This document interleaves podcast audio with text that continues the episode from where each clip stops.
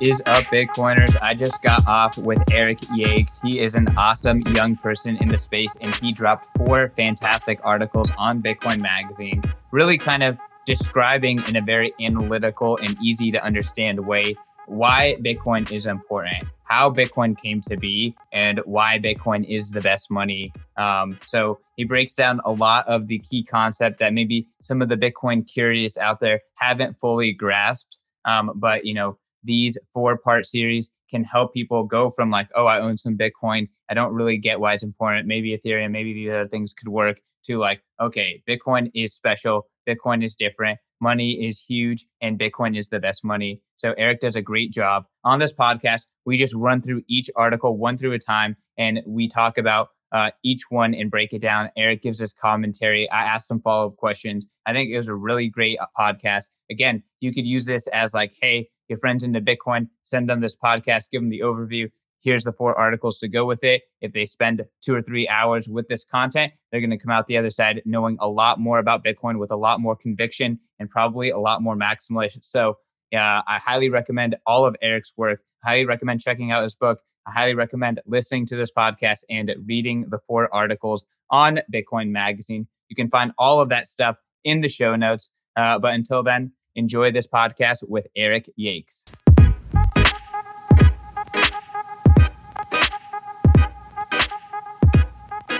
Bitcoiners, I'm sitting across from Eric Yakes.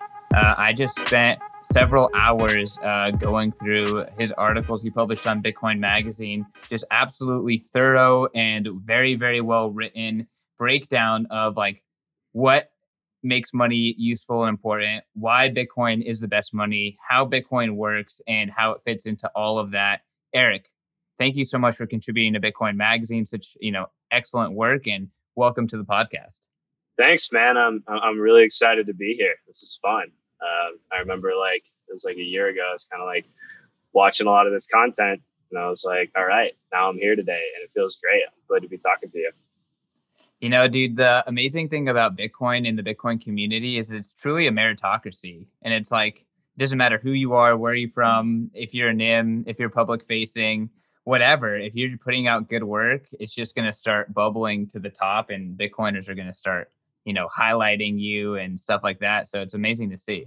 Yeah, like that that's one of the coolest things about doing all this is like, you know, when I was starting off kind of like writing in this area, it's like, okay, like look, you know, I believe in myself. I believe in the content that I'm writing but I was like, it's probably going to be a while, particularly because I get kind of technical with a lot of what I'm talking about. It's probably going to be a while until, um, you know, it gets traction with somebody enough to them to be like, hey, like, you know, let's take a look at this. This is this is pretty valuable. Um, and then what's cool about the Bitcoin community is like it got traction way quicker than I thought it would, and um, a lot of people kind of see the value in some of the writing, and it's uh, yeah, it's totally a meritocracy, and that that's one of the coolest things about it all. So Eric, let's just start off before we get into these uh this article series they put together by like introducing the audience to yourself. Like, you know, who is Eric Yakes? How did you get into Bitcoin and what was your journey like? Yeah, yeah, totally. So um I started off, I was at this firm, FTI Consulting, and we did corporate finance and restructuring work. So we were the largest restructuring firm in the world. So it's kind of like any sort of major bankruptcy um, or company that's like undergoing challenges. We were typically assisting them with some sort of like advisory from like a financial or operational or strategic perspective. And um, I was I was working in kind of like the tech and media group there, and it's it's actually the same group that Parker Lewis used to work out of. And um, and then I I was there for a few years, and like my goal from college was to work for a private equity firm, and I kind of uh, you know I earmarked that company because I get a lot of really good experience for that, and then I moved to a local Denver private equity company. It was uh, Lion Equity Partners, and um, they were kind of a spin-off fund of Platinum Equity out of LA, which is this guy Thomas Gores, who created this investment strategy of buying out corporate carve outs of larger enterprises. And that was a really successful strategy. And he ended up, uh, you know, buying the Detroit Pistons because of it. So they grew to be really large and they were only doing like really large size deals. And then a lot of funds kind of spun off. And, um, you know, one of them was the fund that I went to out of Denver. And I was there for like a year and a half. And kind of, you know, all the while when all this was going on, I had been reading about Bitcoin. I discovered Bitcoin in 2015 when I was like a senior in college, and I wrote it off. I was like, you know, this is speculative investment. Um, it's it's not worth anybody's time to like try to figure out what it's actually worth. And it was like that for like you know year, year and a half. And then when I was back in my first firm, FTI, I was talking to this guy who's my cube mate. He was he was super into Bitcoin. He was super into tech, and um, you know he kept kind of digging into that, and I would kept pushing it off. And then eventually, I was like, all right, you know, I'll take I'll take a closer look at it, and I did. And once I started to hear about like the freedom aspect of Bitcoin, I was like, okay, this is pretty in line with a lot of the uh, you know libertarian principles that I've maintained. I don't like to throw myself into like groups, but like I, you know, that's probably the closest group I fall into. And uh, you know, the first economics book I read was Capitalism and Freedom when I was like 18, and that kind of like defined a lot of my thinking. Um, and then eventually led me into a lot of the Austrian economists, kind of away from some of the monetarists. Um, and uh, yeah, once the freedom piece of Bitcoin clicked to me, I was like, okay, there's definitely something here. Um, and then it all started to, you know, just everything started to blossom out of that. And all the while, I noticed I was spending a lot more time in, you know, hours after work, which wasn't all that much, but I was spending a lot more time just kind of learning about Bitcoin, trying to understand different aspects of it. And, um, and I was just taking up a ton of time. And I kind of hit this point in my career where I was like, okay, like, you know, I got to where I wanted to get to.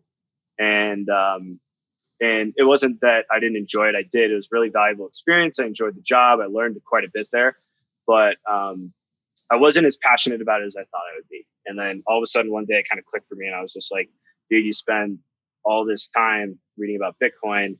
And you know, I'd flirted with the idea before, like, "Oh, like, what if I went to go work in the industry or something like that?" But it always just seemed like kind of a crazy thing to me because, you know, I'd invested so much time into my career at that point making the actual jump over into this. it was like, okay, well, that's a whole new skill set and yada yada.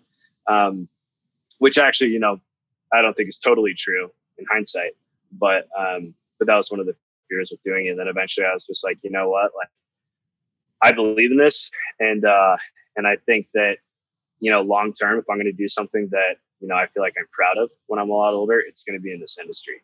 And uh, so, kind of towards the end of 2019, I decided to make the jump, and it's big leap of faith. Like um, there, there's a few other career aspects too that I was interested in, like you know, coming out of the industry of private equity. There's not a lot of people who are like, you know, sitting on Twitter all day and doing podcasts and um, you know having these public forum debates. And that was something that I was super interested in. That's something that I kind of gravitate to. I like I like the kind of media aspect side of business, and I wasn't really getting a lot of that. So I was like, that was another driving factor is you know i wanted to i wanted to go and i wanted to tell this story about what's going on in financial markets what's going on um, with this alternative system that we can opt into and uh, and i want to do that live and i want to be honest about it and i don't want to have you know ulterior motives and try to you know create some sort of narrative that's going to benefit whatever economic interests i personally maintain. Um, and you know that's that, that was a big vision but then i was just like i don't totally know what that is but i just need to kind of jump into all of it. And and that's kind of what i did. And i was digging into first thing i was like okay i want to get deep into a bunch of different areas that i just really didn't have the time to. So i kind of went back and i read a bunch of different essays i read a bunch of different books covering you know money and history and um, you know the origination of kind of our modern banking systems and then digging into central banking and you know how how central banking actually works and simplifying that process down in my head.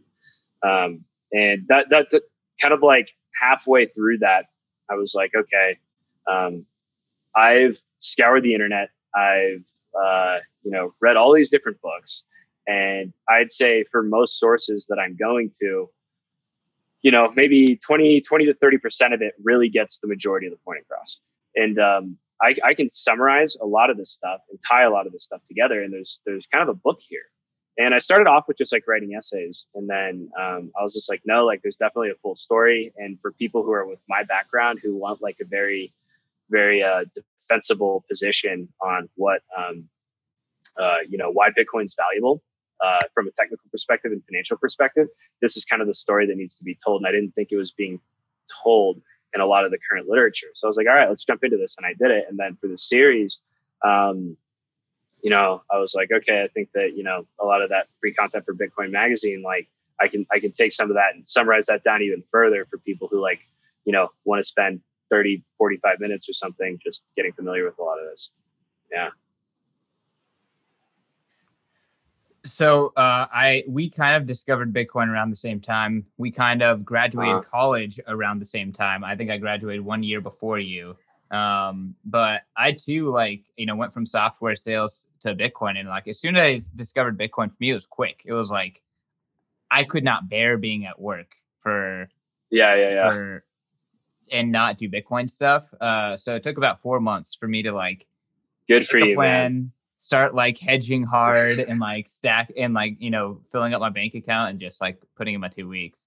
Um but you know i think it's really rewarding getting into bitcoin right? And when your like life is aligned with your work um and your interest in is aligned with like what you're doing every single day mm. like um it, it's it's kind of a powerful competitive advantage.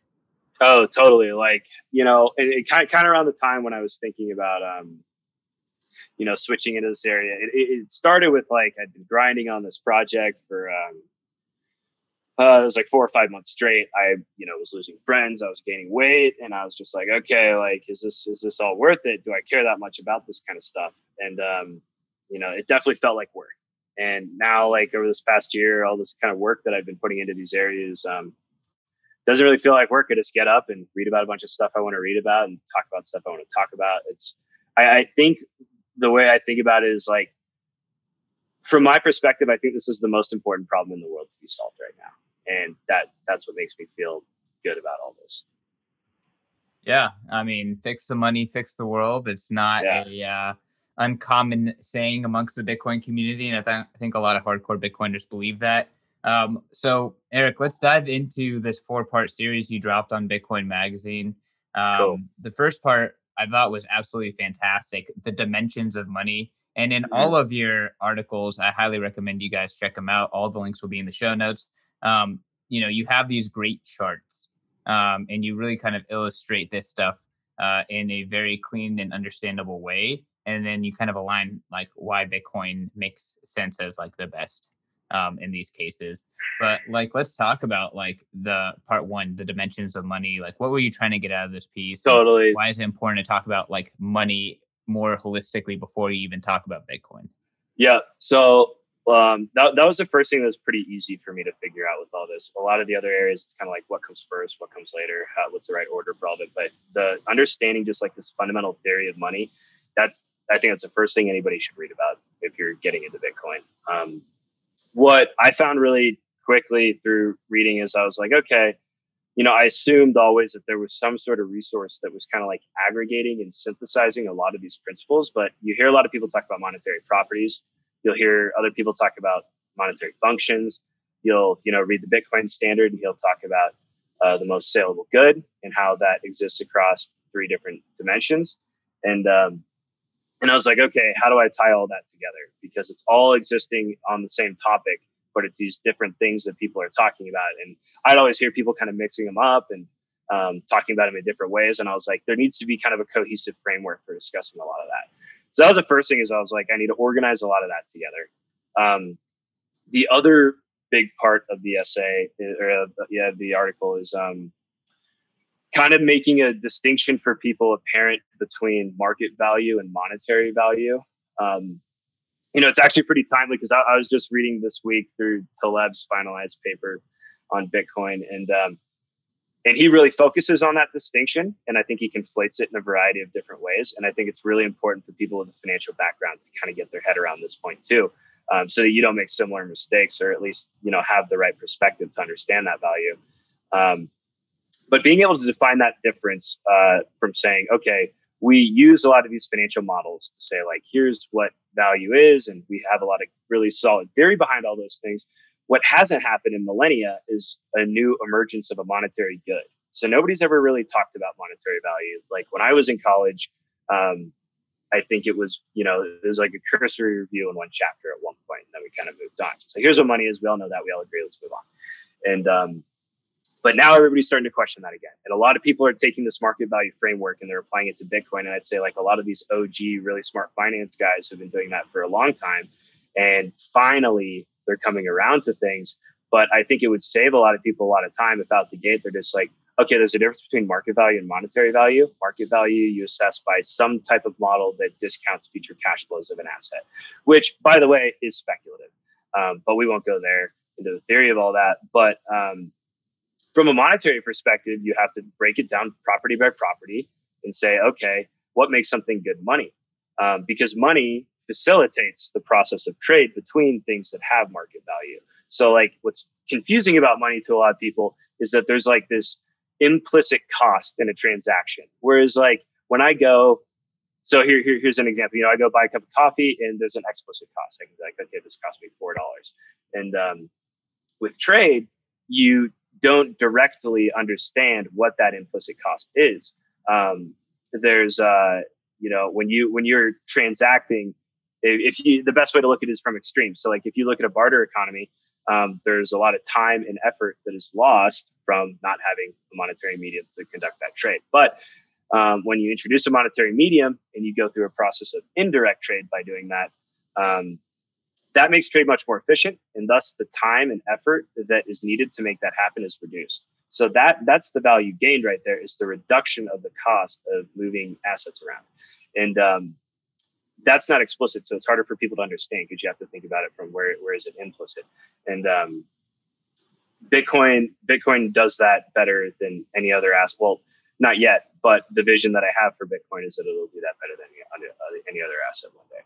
Um, so the, those two, uh, those are kind of the two primary points that I wanted to get across in that article. And, um, and then lastly, just kind of showing like at a very, very, very high level, you know, here are kind of the primary um, evolutions of money that occurred throughout history. Here's kind of how the monetary properties of those changed and compared over time and why we ultimately were adopting new forms of money.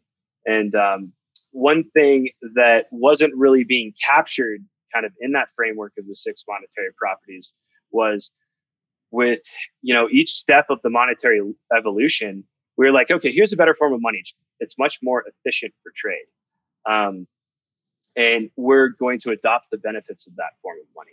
But with um, but although it's efficient we have to trust somebody else to uh, you know facilitate that process which you know in, in, hindsight it's easy for us to say why that that might be bad. But um, you know, back then it was just people being like, "Oh, this this this money's a lot better," and, and it worked for quite a while. And it's still, you know, it, it's not to say that it was some sort of horrible system. It's just now we're kind of more out of hand.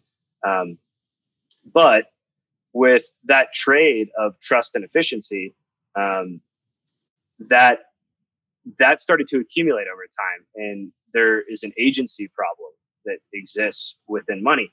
And what I argue for is that um, the the agency problem is you know for for those who haven't heard that um, fundamental economics uh, um, theory that uh, you know when you have a principal and an agent that are designed where the principal is asking the agent to do something on behalf of them if there is a conflict of interest between the two then the agent will take advantage of the principal um, in some sort of way and that results in moral hazard and whatever moral hazard comes from that. Um, we have tried over time to design systems to mitigate that moral hazard.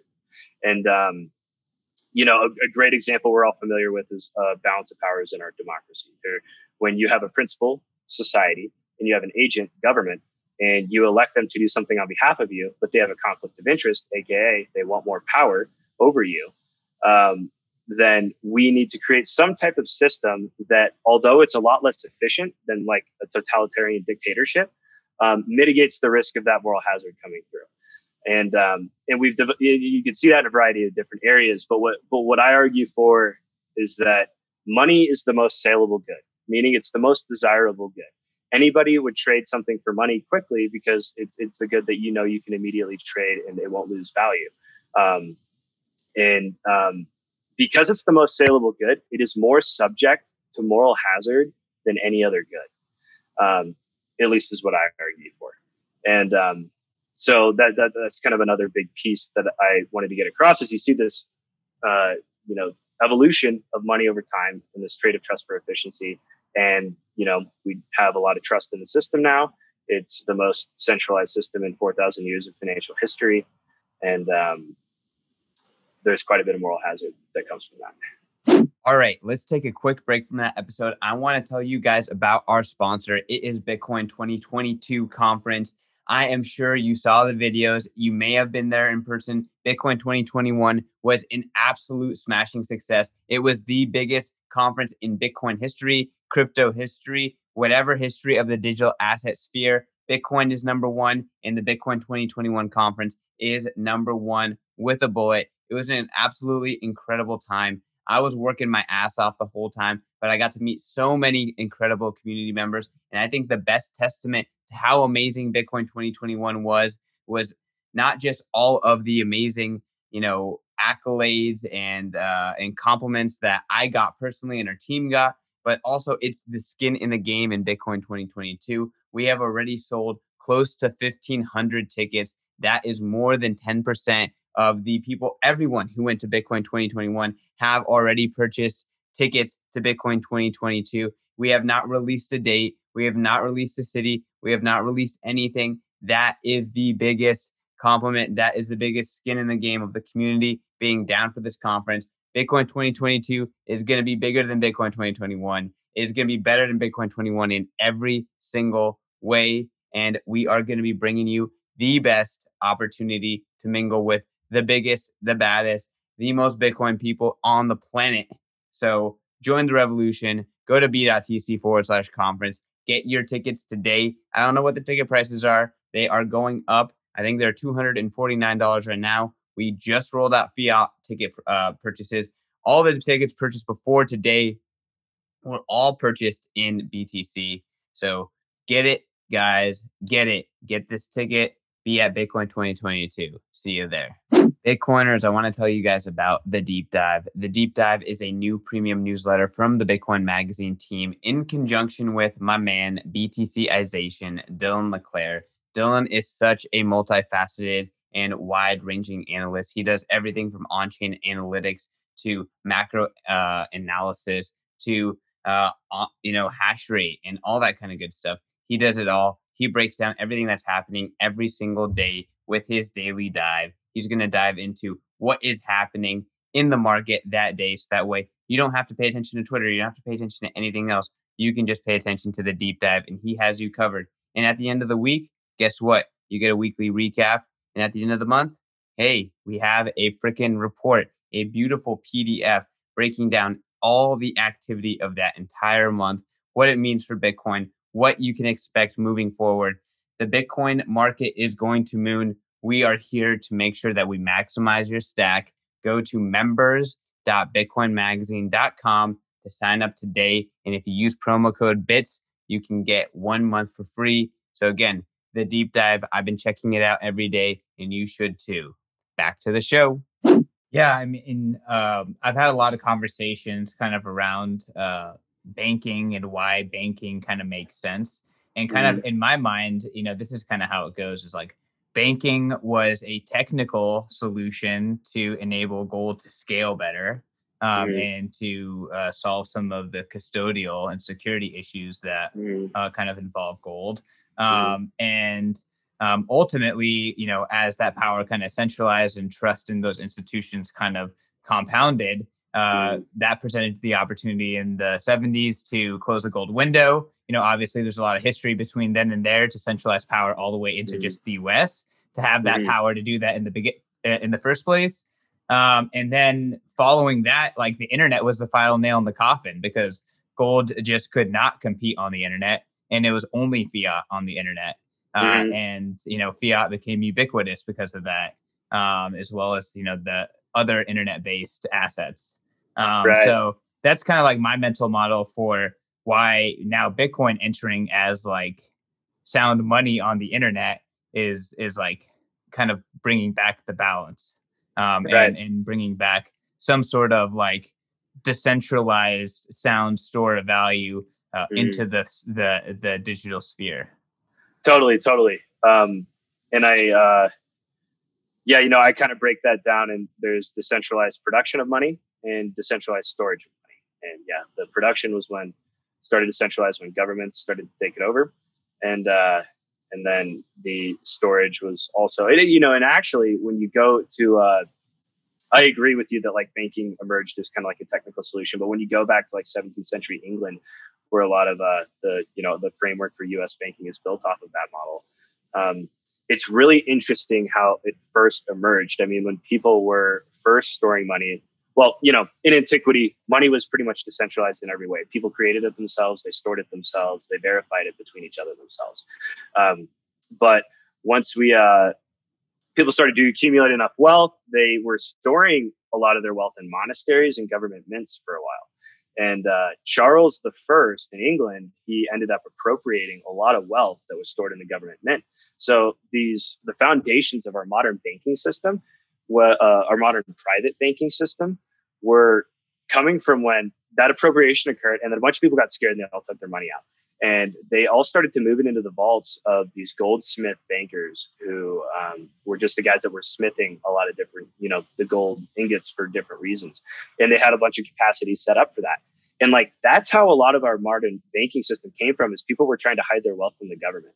And um, and then when they started to develop that, it, it gets even kind of crazier because um, fractional reserve banking in that system also kind of emerged not from just the perspective of the goldsmith bankers could benefit from that system, but also there was a benefit to individuals from a fractional reserve because when you have multiple claims on the same money, um, they thought that that protected them in a similar way.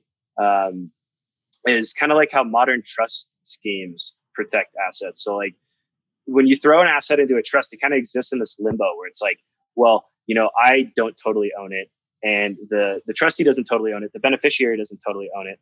Um, it, it, just is kind of in this limbo zone.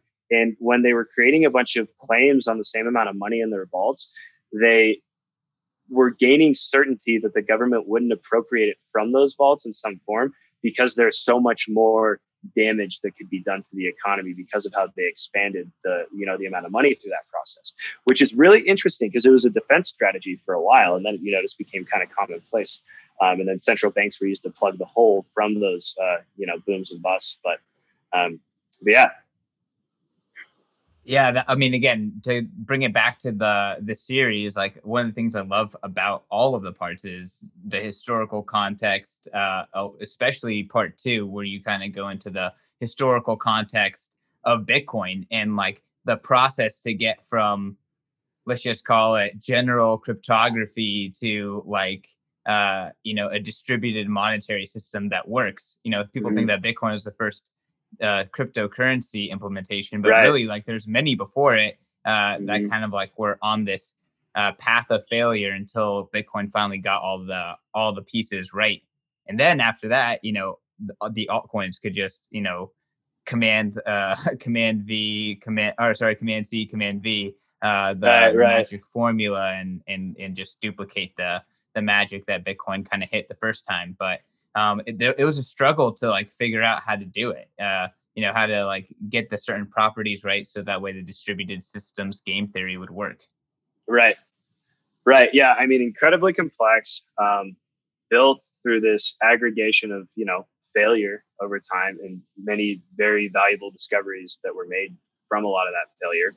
And, um, and I mean, I, I think just providing that perspective to people initially too solves a lot of questions in their mind of like, oh, this is some sort of crazy thing that a bunch of like, you know, internet nerds created.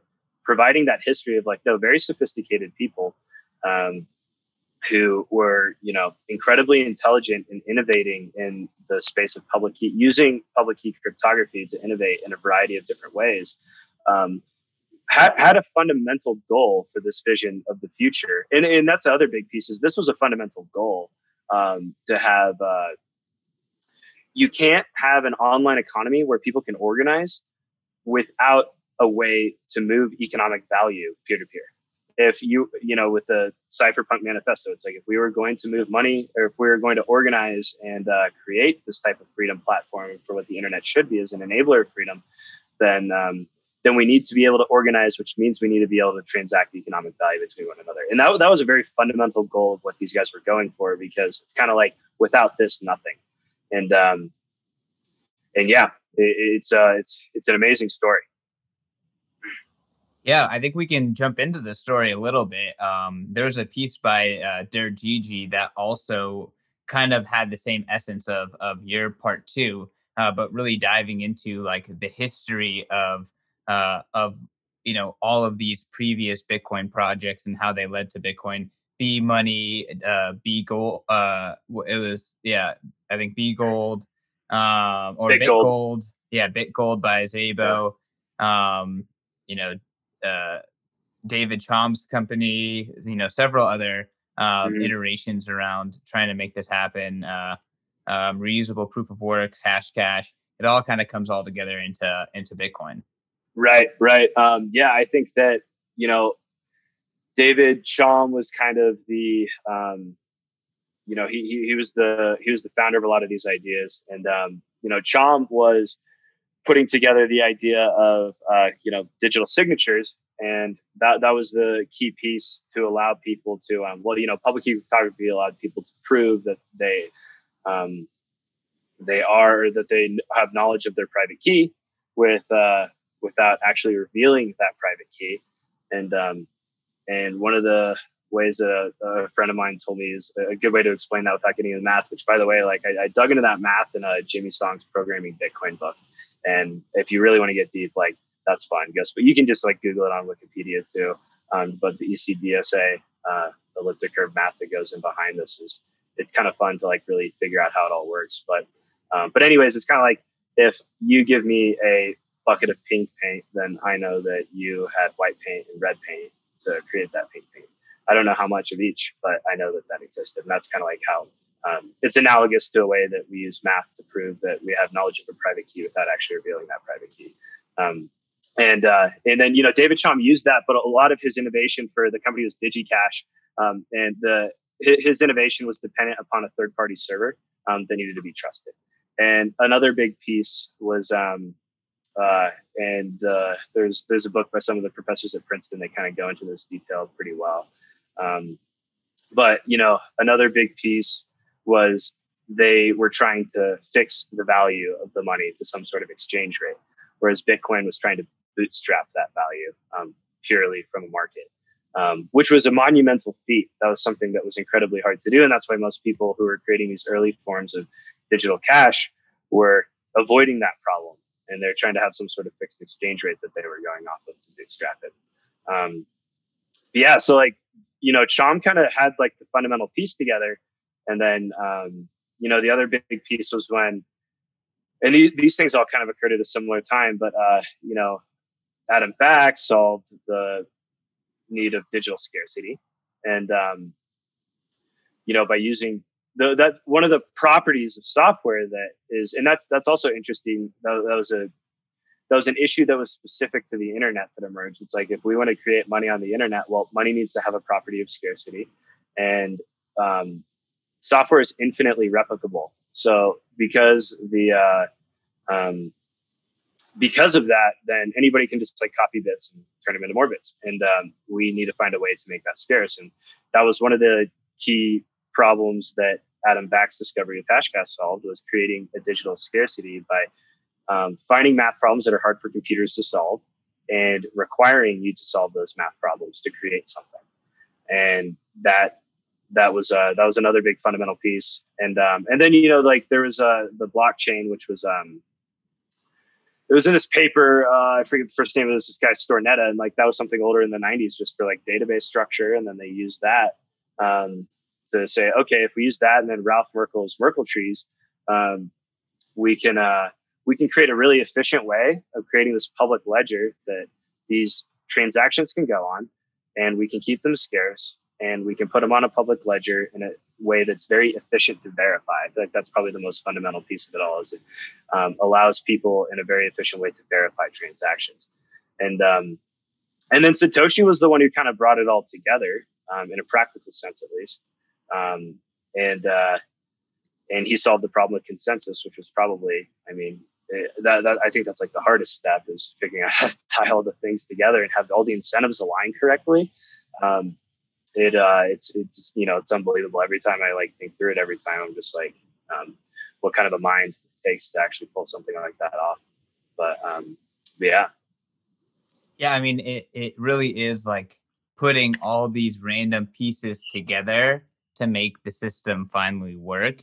And mm-hmm. a lot of people were like knocking on the door, right, with these mm-hmm. papers, but no one really put put it into action. And Satoshi is the one who really kind of solved the problem with like, okay, we can use this blockchain database structure to solve the centralized uh, account uh, server or servers um, mm. and decentralize that by making it so everyone has the ledger. And then on mm. the flip side, he also solved the like uh, the the problem with having a centralized issuer of money um, by decentralizing that using proof of work and the difficulty adjustment. And that was like, is it, I feel like again, all of it was kind of a mishmash of existing stuff, but the difficulty adjustment seems like something that was very unique to totally. Bitcoin only. And yep. uh, again, that's something that is really uh, misunderstood. And today, mm-hmm. you know, kind of going through this crazy downward difficulty period with the migration of hash from mm-hmm. uh, from China, it seems like. Um, you know, it's it's amazing to see the difficulty adjustment coming in, and it's going to restore order. Um, uh, right, you know, right, very soon. Right, right. Yeah, the the uh, the difficulty adjustment piece is cool because it just turns into this market dynamic. We have um, it's kind of like we have both sides of the market put together with that adjustment and it allows that equilibrium to be found and then you know having the foresight to uh, um, have that adjustment set up so that it doesn't create um, too much um, what's the word craziness in the system and reduces the amount of um, you know large scale changes i think um, was was was a really smart way a lot of the things that they structured um, with how frequently it would adjust. And um, it's funny, I've been making jokes on Twitter about the 25% versus 75% downward adjustment. Um, but 75% is actually, that's, that's pretty big. Um, but I, I, wasn't even aware that there was a maximum on any of that until like a week ago. Um, but uh, but no, it was structured in a way that was very conservative, and it's cool that a lot of those little details like that um, worked out as well as they did. Before we get back to the episode, I want to tell you guys about Bitcoin Magazine. Bitcoin Magazine is the oldest publication covering Bitcoin, and we've been covering Bitcoin since 2012. Y'all, I'm so proud to be working for Bitcoin Magazine. We spend all day trying to scour the internet for the top news, the top plebs, the top subjects, conversations, everything that has to do with BTC, the asset, BTC, the culture, BTC, the revolution. We are here for it. We are here for BTC and BTC only, and we want to give back to the Bitcoin community. Hit us up if you want to contribute. And uh, yeah, go follow us on Twitter. Go uh, subscribe to this podcast. Go follow us on YouTube. All of the places that you can find Bitcoin Magazine, we are there. Instagram, Reddit, everywhere. We're there. We're there. Follow us for the best Bitcoin knowledge. Back to the episode. Yeah, I mean, again, um, it seems like there was a there was some ideas put into practice, some ideas that didn't get put into practice, but it was really incredible mm-hmm. to see that like Satoshi solved a lot of these fundamental issues, put it into um, action, and actually created a network. And then you know even in the early stages, like his big challenge was convincing all the skeptics that Bitcoin actually worked, that it solved right. the Byzantine general problem, that it solved the production of money problem, that it solved the centralization problem with uh, verifying all the accounts and the supply and all that mm-hmm. stuff that you know all these guys were working on for so long. Um, I think this is a good place to transition into part three, the fundamentals of how Bitcoin works. Yeah. You know, I think this weaves really well into like, okay, so how does Bitcoin solve these problems that these guys have been working on forever? Right.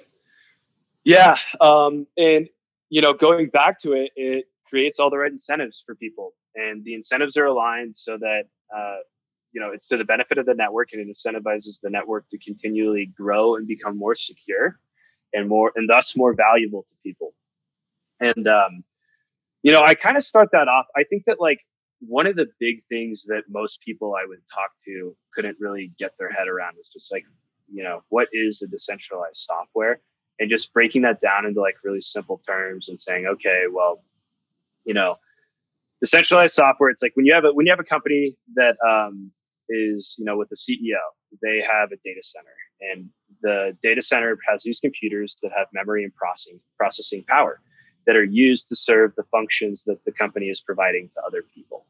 And with decentralized software, it requires that same infrastructure, but it's done so that everybody can do that themselves. And all those, you know, if there's a thousand servers in a data center, then you can take that. And if you have the right incentives in your network, you can have a thousand people with their own server all working together to ensure that that same product is produced um, for all of them to use because they're incentivized to do so.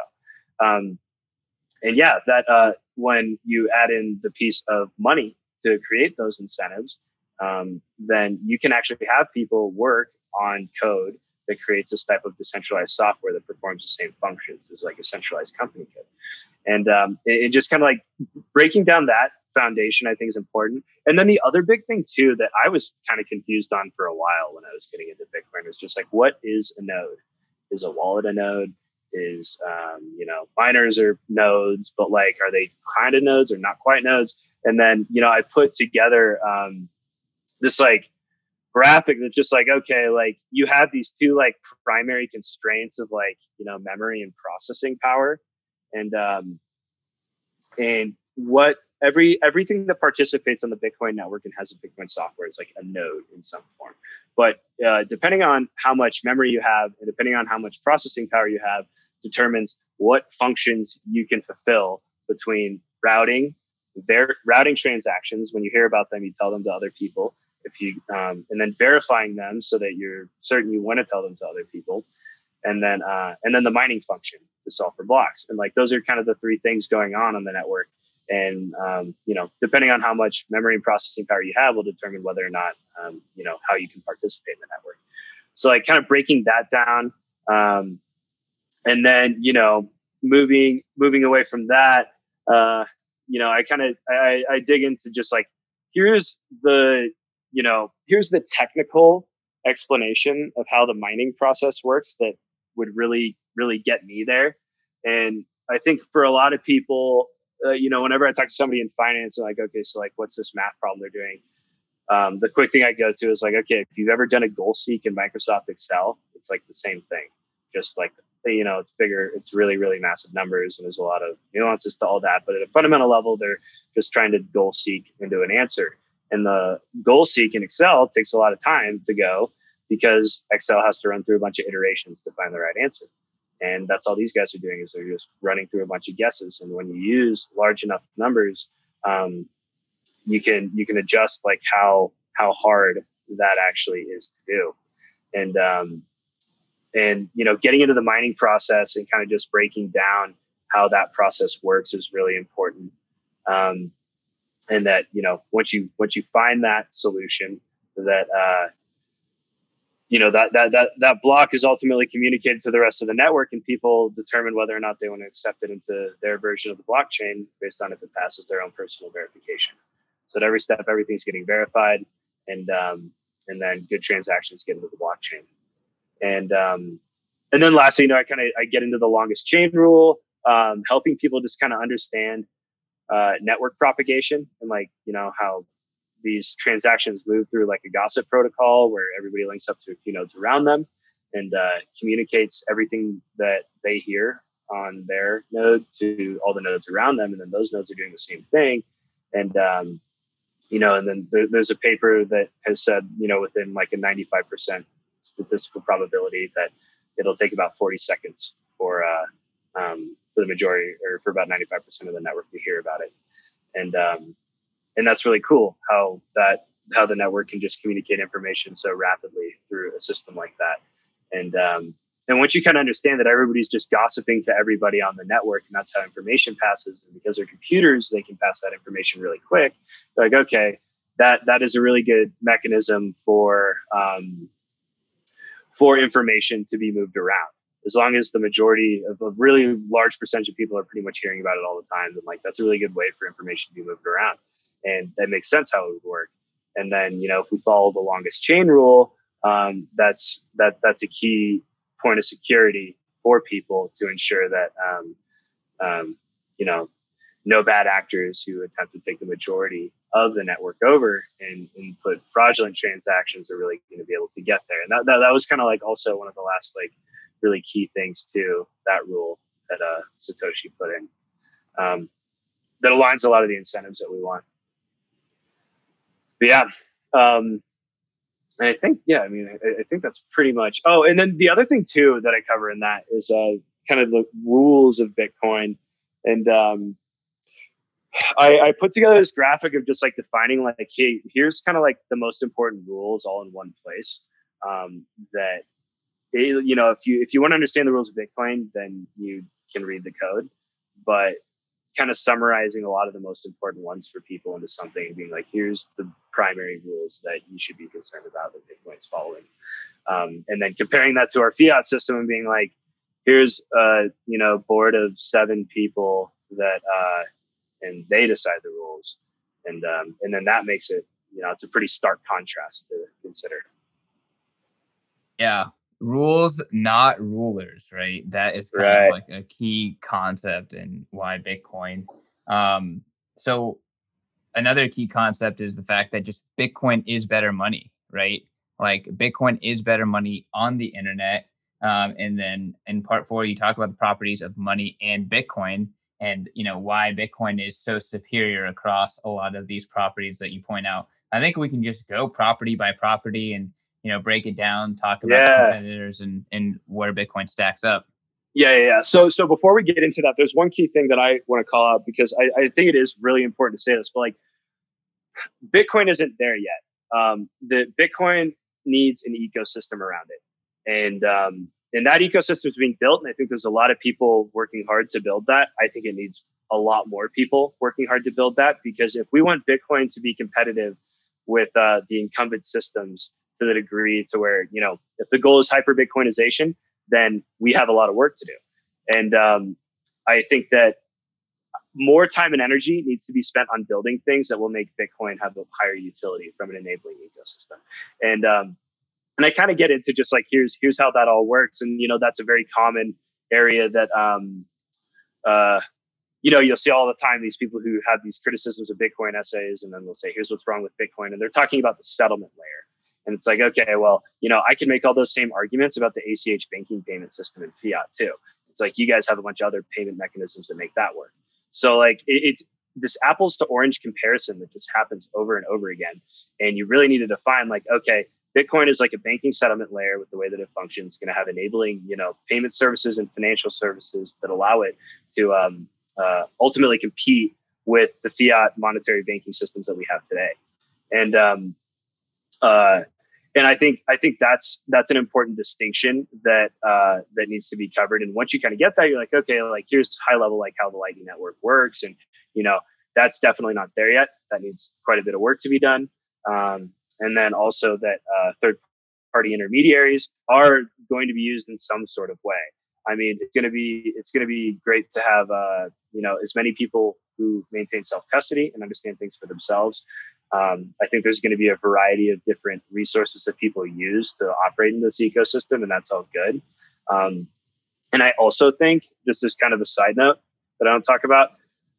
I think people that find, in the same way that Satoshi found a way to decentralize money, I think people that find ways to create decentralized hierarchies within financial intermediaries of this enabling system are going to extract or they're going to um, they're going to build a ton of value for Bitcoin. So that this whole idea of oh a third party intermediary system, we don't want to centralize too much into you know a company uh, in some sort of custody, which I agree with, but we need to innovate our way through that because the consumer doesn't care that much.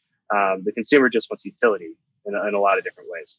And um, well, I, I, if if I could jump in, I would just say yeah. that Bitcoin is a completely neutral substrate for mm-hmm. the best solution to arise upon, and that mm-hmm. substrate mm-hmm. is neutral because it's decentralized and sound.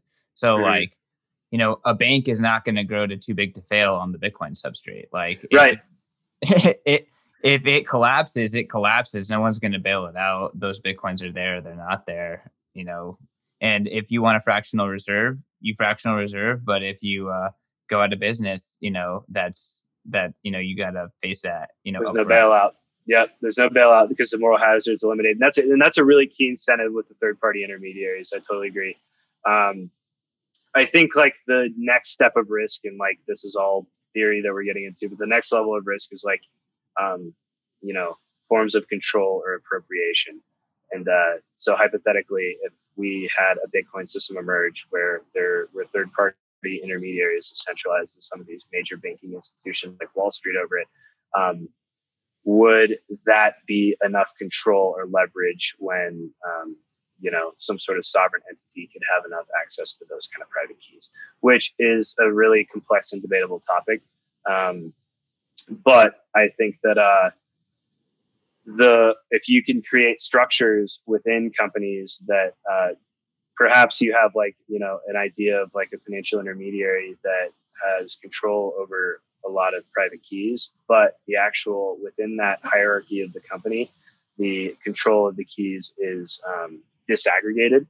Um, so that if some sort of you know doomsday scenario were to occur it'd be like oh well you know we're to go talk to the ceo of this company. He's like look like you know i'm just accepting like you know think about similar to like a franchise model or something like i'm just accepting like royalties like i don't actually have control over some of this stuff these uh, smaller uh, decentralized units have control over things so like um, i think that there's innovation to be made there that can ultimately like really create a very uh, a very strong structure um, but you know, I don't want to spend too much time on that. Um, yeah. Well, uh, I mean, we haven't. I don't think we've seen the brunt of government attacks, but at the same time, the SEC can't even take down Ripple. So uh, totally, I don't think it totally, takes that much yeah. decentralization to uh, to completely uh, wreck the uh, and outpace the current um, the current uh, you know powers that be. But right. yeah, let's jump into uh, let's jump into some of these uh, properties of money and how Bitcoin competes against the the competitors.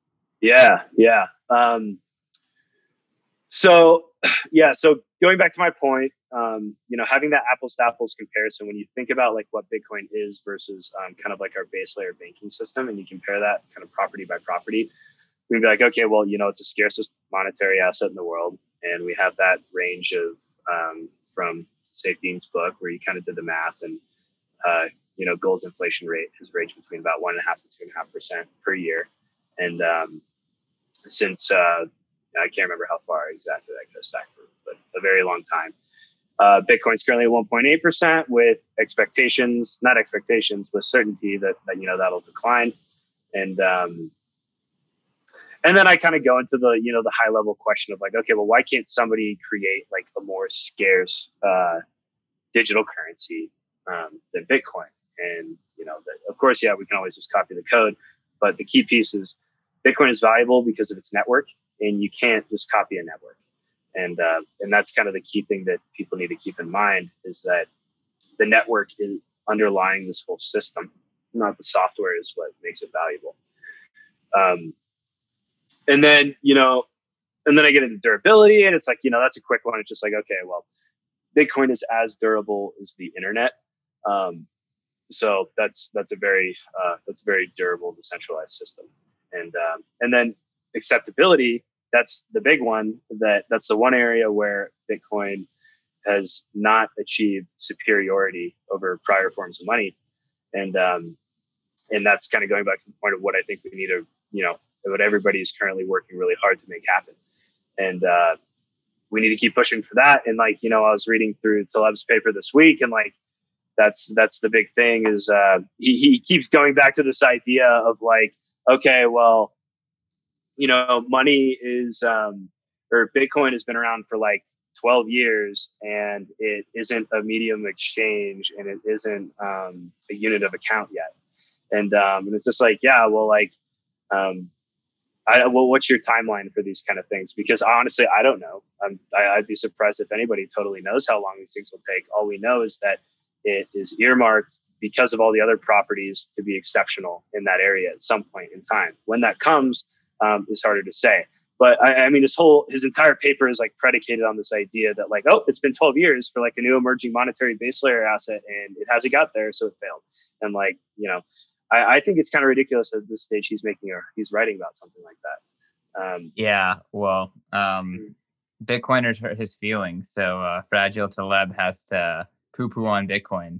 Uh, yeah. But I think he's going to have a lot of egg on his face. And I had mm-hmm. Lord uh, Fusitu'a, who is a lord from uh, the island nation of Tonga, um, and you know the way he sees it is like, okay, like in the West and a lot of you know, you know Europe and that kind of stuff, Bitcoin's been much more of a store of value. But like in developing nations, they're using it a lot more as a medium of exchange. Uh, maybe it's still difficult to use it, use it as a unit of account because the world still operates on the dollar but he's like Bitcoin stacks all in all those directions equally well. It just mm. depends on like what situation you're putting it in. Like, yeah, mm. it's better store of value, but yeah, if you have no other alternatives, it's also the best unit of uh, uh mm. medium of exchange. It's uh, you know, it's technically easy to acquire. Um, you know, it's peer to peer, it's censorship resistant. Um, all these kind of things that um, a lot of folks, you know, in developing nations just don't have access to. Right. Right. Yeah, it's definitely making progress in those areas and it's and it's good to see, but I think that we are, you know, we're still a very long ways away from a lot of those things being achieved and I think it's important to just you know, when when I discuss these aspects with people, I try to, you know, just stay humble and say like, look, um, here's what we know, here's what works really well and uh and we're making a ton of progress there and the growth in this network is outpacing the internet and everything is indicating that that is while I can't say with certainty how anything's going to pan out, it is the best bet I think I'll ever get to make in my lifetime. So that that's uh, yeah. uh, from a risk reward perspective. So like, yeah, that's that's kind of how I look at it. Yeah, asymmetric risk to reward profile is uh, definitely a, a snooty way to say exactly what you just said. Yeah, yeah, yeah. Um, yeah i would say that like uh, in general when when talking about like you know bitcoin and you know where we're at in in its journey um you know i only have one kind of criticism to say about phrasing it as acceptability and just, i don't think that's acceptability that makes sense. I think it's more of demandability. Like do people value bitcoin and are they demanding it for their services like, mm-hmm. I don't hmm. think it's going to come from people like, I need to pay you in Bitcoin. We already know that there's no momentum there. Bitcoin's better money. People don't want to spend it if they can avoid that, right? I think it's going to mm-hmm. come from like, I demand better money from my services. Uh, and that's really like it's going to come from people who want to save and accept Bitcoin mm. uh, more than it's going to come from people who are like, fine, I'll take Bitcoin because there's all this market share that I don't have access to. Uh, so uh, mm-hmm. maybe just a slightly different framework. Yeah, and when you start to get into monetary properties, it uh some things get a little confusing as to like what perspective you want to think about all of them from. But it's like, okay, like there is there is a degree of acceptability for reasons that you're talking about. Um, and it's it, and it's it's not just a degree; it's pretty significant. Um, but if I were, and then you have to say, like, okay, well, how do we define acceptability? At what point is it considered a medium of exchange? Because it can be a medium of exchange without being a unit of account. And um, that, so like, it's a gray area in between there, which is another point that I kind of hit on. That's what like, Strike does. Right, right, right, right. Yeah, yeah, yeah. Yeah, exactly. So, like, it, a lot of these things are kind of these are qualitative assessments. There's no like hard line in the sand where you can be like, okay, here's what I know. But if you do know a significant difference between things uh, from the perspective of each property, then you're like, okay, well, this you know this one's obviously better. Um, uh, so it's like you know you can't directly quantify all of it or measure all of it, but you know when you see it. And um, with the acceptability piece, it's like, okay, well, what is full acceptability? It's like technically full acceptability is everybody in the world accepts Bitcoin at any given point in time. It's the most saleable good. And um, that, you know, we're, we're a long ways away from 100%, but like, what's the critical mass necessary for it to be considered, you know, the most acceptable? Um, the, you know, it gets a little gray, but in any event, it needs more acceptability. Um, and, and we're working on that and it's going really well. Yeah, I mean, I would definitely say it's going really well. I think El Salvador came a lot faster than most Bitcoiners would think. Uh, and yeah, yeah, I mean, I would say personally, as a Bitcoiner, most hardcore Bitcoiners are bears. So I think it's yeah. going to come a lot faster than most yeah. say. Even you, you know, you're trying to stay humble, but man, I, I, I personally think like by 2025, Bitcoin is a massive macro geopolitical force, and by 20 by 2030, like full full uh, full global monetary um, Yeah. alternative system, if not the just the de facto system. Dude, you got me thinking about all the Lambos by 2025.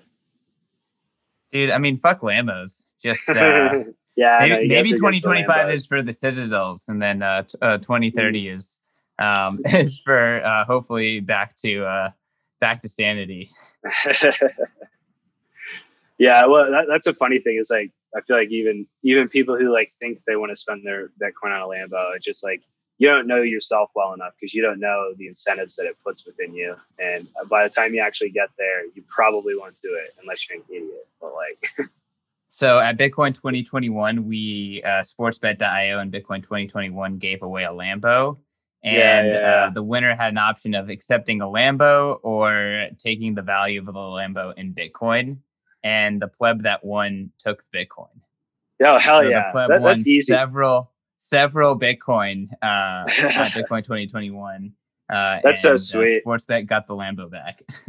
Yeah, dude. I you know I saw the Lambo, um, and I, I you know no shade, but not not the best Lambo. If it was if it was like a 2003 lime green Murcielago, then I might have been tempted. But you know, I'm more of the OG Lambo type. You know, I, I don't even know enough about Lambos to care. And if I had one, I was not, I could not have won because obviously uh, I worked for the company putting on the conference, but I would have taken the Bitcoin too. yeah, I would have taken the Bitcoin for sure. All Uh, right, Eric. Well, dude, um, thanks for coming on to the podcast, breaking all this stuff down. Uh, this was a Mhm. lot of fun. Uh, and, you know, I can think of a ton of people in my life that need to read your articles. You know, they're stacking, you know, they kind of get it, they kind of don't. You know, I feel like this is really like puts a, a nice, solid picture together of like, you know, why Bitcoin is elite, uh, why Bitcoin is important, and you know how it achieves what it achieves. Yeah, yeah. It's a you know I think it's it's the best framework that uh, you know it's the framework that ultimately got me there. That I think like especially if you have a financial background, like it's it's a good way to start with all this and uh, give you a really really tangible way of thinking about Bitcoin. Um, yeah, dude. Thanks for having me on. It was a blast. Eric, where can people find you, man? Uh, you guys can find me on Twitter. That's Eric E R I C Yakes Y A K E S.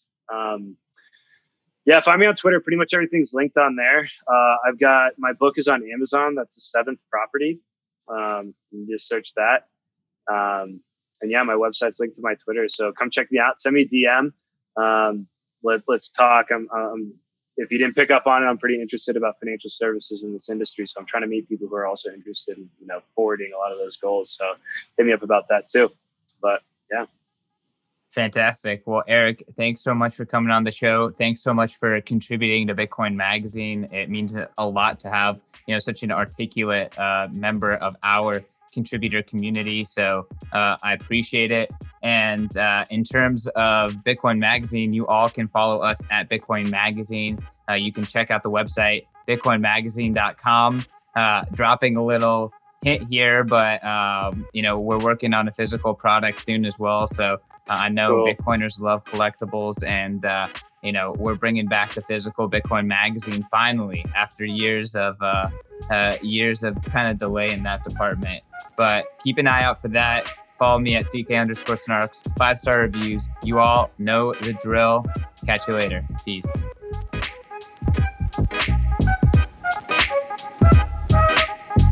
A quick reminder that all of the content in this episode is for informational and entertainment purposes only. You should not construe the information as legal, tax, investment, financial, or any other advice. Nothing contained in this presentation constitutes a solicitation, recommendation, or offer by BTC Media, the Let's Talk Bitcoin podcast network, or any third party service provider to buy or sell securities or any other financial instruments. Do your own research.